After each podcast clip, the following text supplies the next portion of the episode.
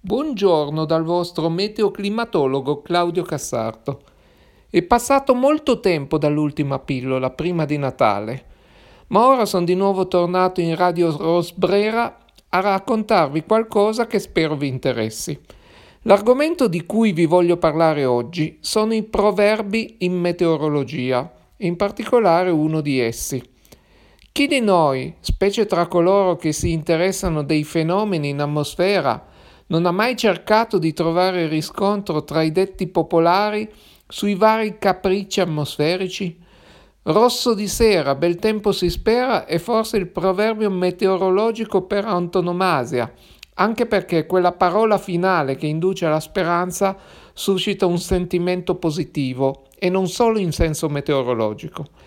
Del resto, il termine proverbio proviene dalla parola latina proverbium, a sua volta derivata da pro, davanti, e verbum, parola, detto, ed esprime un'affermazione, una sentenza breve e concisa, di solito in senso figurato e spesso di origine popolare. Molti proverbi, non solo meteorologici, hanno una diffusione universale e si presentano spesso in modi piuttosto simili tra popoli diversi. Contengono di frequente parole arcaiche o create per l'occasione, con costruzioni insolite ma comprensibili da tutti, molto spesso sotto forma di metafora o anche in rima che psicologicamente ne rafforzano l'efficacia. Si dice che i proverbi contengano una norma o un insegnamento tratte dall'esperienza e sono ritenuti spesso portatori di verità o di quello che la gente ritiene sia vero, in quanto frutto della saggezza popolare. Secondo altri, invece, si tratta della codifica di luoghi comuni o di pratiche legate a usi, costumi, leggende del popolo nella cui lingua è nato il proverbio, che poi si è propagato ad altre zone e culture. Oggi parleremo dei detti popolari legati in qualche modo alle vicende meteorologiche. Il tempo che fa o che farà ha sempre avuto grande rilievo e considerazione presso i popoli, specialmente nelle vicende e tradizioni contadine, dato l'ovvio strettissimo legame esistente tra condizioni meteorologiche e agricoltura, ma anche per chi viveva di pesca o allevamento e doveva pianificare l'uscita in mare, anche qui per lo stretto legame tra navigazione e tempo. In realtà si può dire che un tempo, prestare attenzione al tempo meteorologico era necessario per la vita di tutti i giorni. I raccolti nei campi e tutte le attività legate all'aria aperta erano scandite dalle condizioni del tempo, cosa che tra l'altro dovrebbe essere così anche oggi e che invece abbiamo perso. Si dice infatti che spesso i proverbi meteorologici rappresentano il frutto dell'antica cultura tramandata di padre in figlio al fine di riuscire a comprendere il comportamento del tempo in base a pochi e semplici segnali. Ed è innegabile che molti di questi proverbi meteorologici, oltre che essere curiosi e divertenti a volte, costituiscono una parte indispensabile della cultura del nostro paese, in quanto elaborati da una società che è ormai quasi ovunque scomparsa da oltre cinquanta anni, una società contadina e rurale con i suoi riti, le tradizioni, il modo di vivere rimasto immutato per lungo tempo e caratterizzato spesso da miseria diffusa e lotta incessante per sopravvivere a episodi negativi come guerre, pestilenze, carestie, tasse, briganti, disastri naturali, anche avvers- avversità atmosferiche ovviamente. Se però la società è cambiata, molti proverbi, anche quelli meteorologici, sono spesso sopravvissuti fino ad oggi, anche se in alcuni casi c'è da essere perlomeno dubbiosi, in quanto spesso la loro attuale validità o valenza scientifica non è stata dimostrata, così come anche la loro universalità. Pensiamo ad esempio ai detti relativi al tempo nei giorni di San Medardo e di Santa Bibiana, che pronosticano che, se piove in quelle ricorrenze, seguiranno addirittura quaranta o quarantasette giorni di pioggia ininterrotta. Se così fosse, dal momento che ultimamente bastano poche ore di pioggia per creare inondazioni, danni e vittime, ci sarebbe da preoccuparsi seriamente. In generale si può dire che quasi tutti i proverbi che prevedono in un periodo futuro la ricorrenza dello stesso tempo che fa in un determinato giorno, oppure che preventivano un tempo ben definito, l'esempio della Candelora, dopo un tempo prefissato, non si dimostrano generalmente validi. Qui c'è da dire che a volte la soggettività con cui una persona sostiene la validità di questi proverbi fa parte di un fenomeno psicologico ben noto, che si chiama bias cognitivo, cioè la tendenza a creare la propria realtà soggettiva, non necessariamente corrispondente all'evidenza, sulla base di una errata interpretazione delle informazioni in possesso e quindi con errori di valutazione o mancanza di oggettività di giudizio. Per dirle in parole più semplici, in questo caso uno tende a ricordare di più i casi in cui il proverbio è stato rispettato e a dimenticarsi quando non ha funzionato. Però qui mi rendo conto che si aprirebbe un capitolo troppo lungo. Tornando ai proverbi meteorologici, al contrario c'è da dire che alcune espressioni poi diventate proverbiali hanno una base scientifica valida. Ad esempio, uno dei detti più famosi recita «cielo a pecorelle, pioggia a catinelle». Le nubi che formano il cosiddetto cielo a pecorelle sono normalmente degli altocumuli, che spesso si formano quando una grande massa di aria calda e umida viene sollevata verso l'alto fino a quote intermedie, cioè circa da tre a cinque chilometri di altezza, dall'arrivo di un fronte freddo. E siccome le precipitazioni legate a un fronte freddo sono spesso sotto forma di rovescio temporale, quindi generalmente forti e violente, ecco quindi che si spiega la seconda parte del proverbio. Ma perché invece di vedere una distesa omogenea di nubi stratificate tipo altostrati si vedono invece gli altocumuli, spesso distribuiti in globi oppure in strisce allineate in modo molto regolare nel cielo? Il motivo è che spesso un fronte freddo è preceduto da correnti più calde che scorrono parallelamente al fronte stesso. Se tali correnti incontrano colline o montagne lungo il loro cammino, diventano ondulate e le nubi si presentano più dense nella sommità di queste onde, generando un effetto di nubi a strisce parallele tra di loro. Eventuali altri fenomeni concomitanti possono creare correnti diverse che spesso si mescolano tra di loro con strisce in altre direzioni che possono quindi produrre nubi a piccoli globi. Chiaramente poi non sempre gli altocumuli sono legati alla presenza di fronti e non sempre il fronte passa poi proprio sopra il punto di osservazione, però in generale si può dire che questo proverbio ha una buona validità. Un altro ben noto proverbio è quello che citavamo all'inizio: rosso di sera bel tempo si spera, rosso di mattina pioggia si avvicina. Questo è un altro esempio di espressione che trova conferma negli studi dei meteorologi, soprattutto dalle nostre parti. Il rosso che tinge l'orizzonte al tramonto è causato dalla diffusione della radiazione solare da parte delle minuscole particelle di pulviscolo atmosferico sospese nell'aria. Se il cielo si colora di questa tonalità, significa che a ovest, cioè nella direzione in cui il sole tramonta, non ci sono nubi, o comunque ci sono almeno delle schiarite.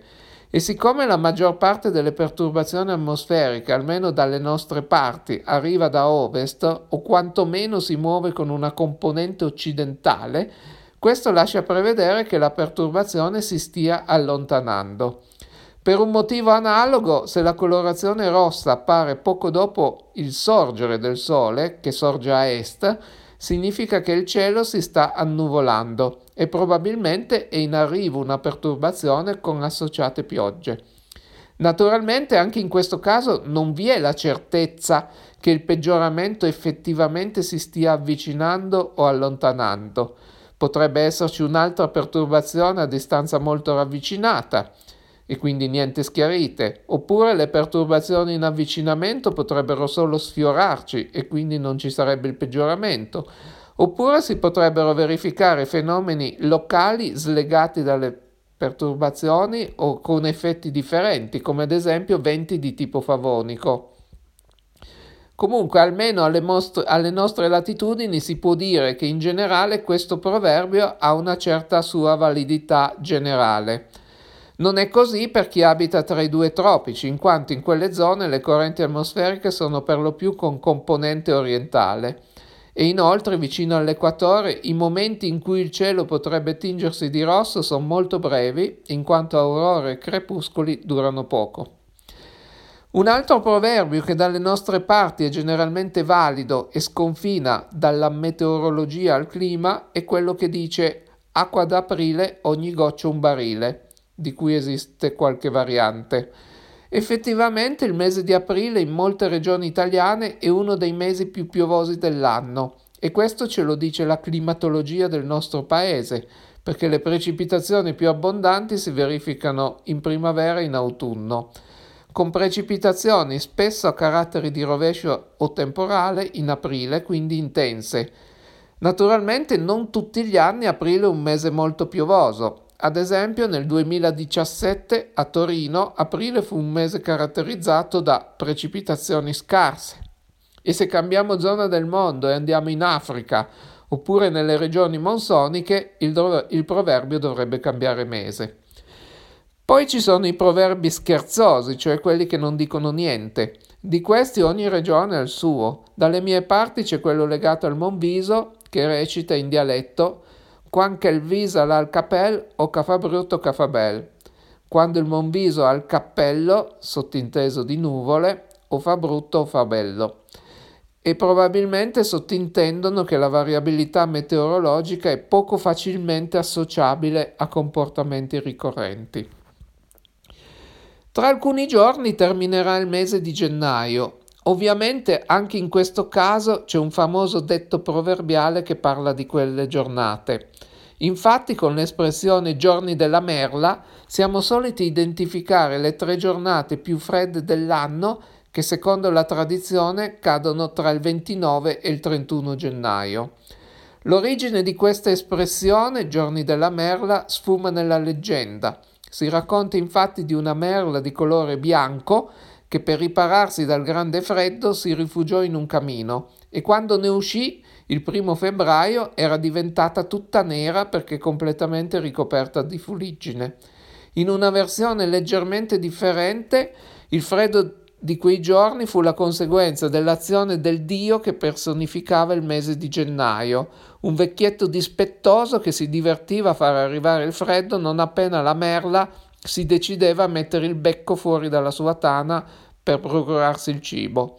Stufa di questi scherzi, un anno la merla decise di raccogliere moltissimo cibo e di resistere tutto gennaio chiusa nella sua tana. Gennaio però, che fino a quel momento durava solo ventotto giorni, si indispettì e per punire la merla si fece dare tre giorni da febbraio e in quei tre giorni fece scendere sulla terra un gran freddo. Presa la sprovvista, la merla si rifugiò in un camino e di nuovo dopo i tre giorni ne uscì ancora tutta nera. In entrambe le versioni da quel giorno tutti i merli furono neri. Che dire? Alla base della leggenda c'è sicuramente il fatto che la femmina del merlo ha naturalmente una colorazione più chiara, in genere grigia, rispetto al nero del maschio. A livello climatologico, di sicuro, le medie mensili di moltissime stazioni meteorologiche ci dicono che spesso gennaio e febbraio, in quest'ordine, sono i due mesi più freddi dell'anno.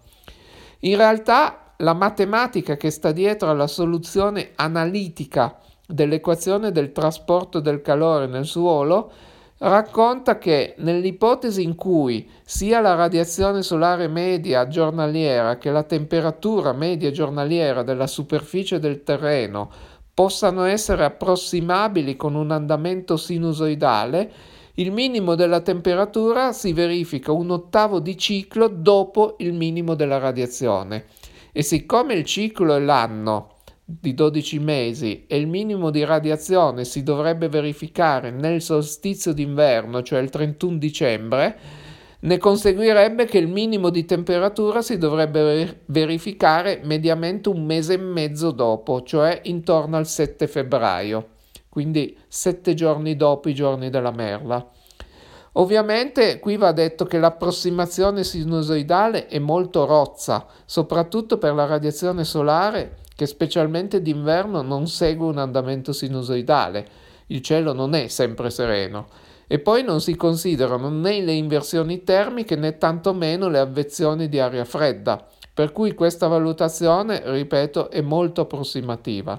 Certamente è più sensato andare a vedere quando si verificano effettivamente le temperature minime dell'anno andando a guardare le misure. Se si fa così si noterà che spesso il giorno più freddo, cioè quello con la temperatura media più freddo dell'anno, si verifica generalmente alcuni giorni prima dei giorni della merla.